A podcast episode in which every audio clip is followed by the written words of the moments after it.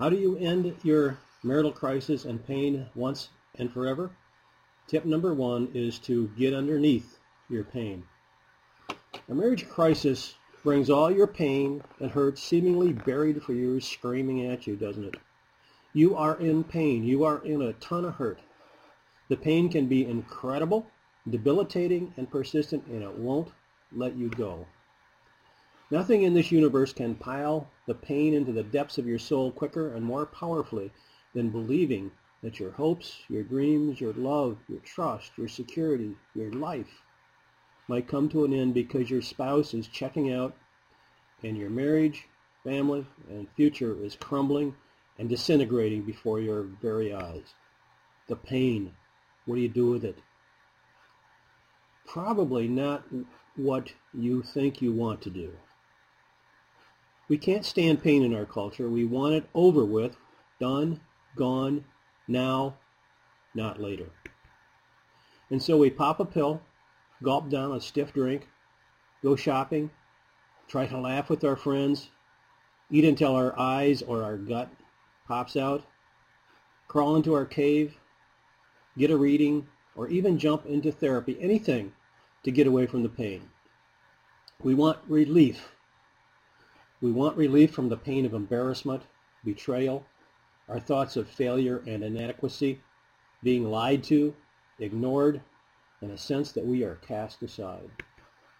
We want to get away from the pain. We believe we can't stand it and try to bury it under something. And some of our tactics do seem to work. A pill numbs us. Food can comfort. Booze helps us forget. Buying and consuming give an illusion of having. The gregarious voices of our friends drown our loneliness. Isolating ourselves may create an alternative and less threatening world.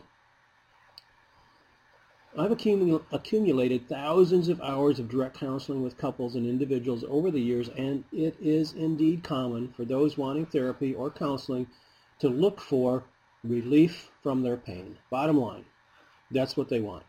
Do your magic and help me feel better. And often, after an individual or couple finds relief from their pain, usually through catharsis, they discontinue their sessions and are on their way. They buried the pain, but the elephant still sits there. Later, I find them in my office again, recycling back to the same pain, or hear from someone that the marriage or person fell apart again.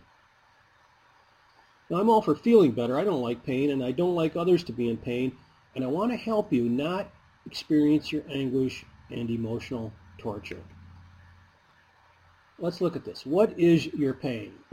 is it a sign of weakness, a defect, a loss of control, an outside force over which you have no control, a personal embarrassment, a sign of mental illness, no, I don't believe that's your pain. Your pain is merely a part of you distressed and wanting something different. Your pain is trying to tell you something. Your pain wants you to listen.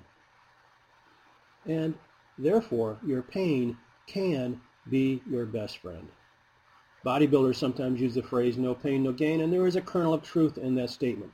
Your pain wants something different. Your pain is moving you into an arena of betterness if that's a word.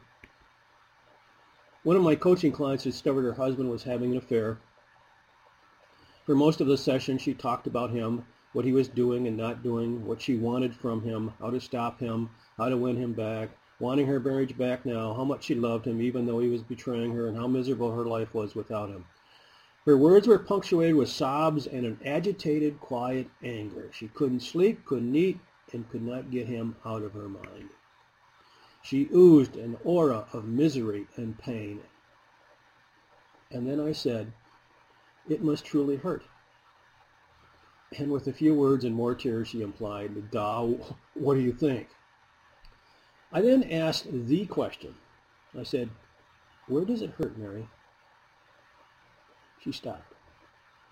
What do you mean, where does it hurt? Where in your body, Mary, do you feel the pain? She didn't know what to say. Silence. I helped her a little. In your head, your back muscles, your stomach, Your eyes? Your heart? My heart, she finally said. And then, when you feel the pain in your heart, Mary, what does it feel like in your heart? Silence. Then she said, like a sharp pain. See, I gave her the space to acknowledge that sharp pain. And by the way, this space is vital.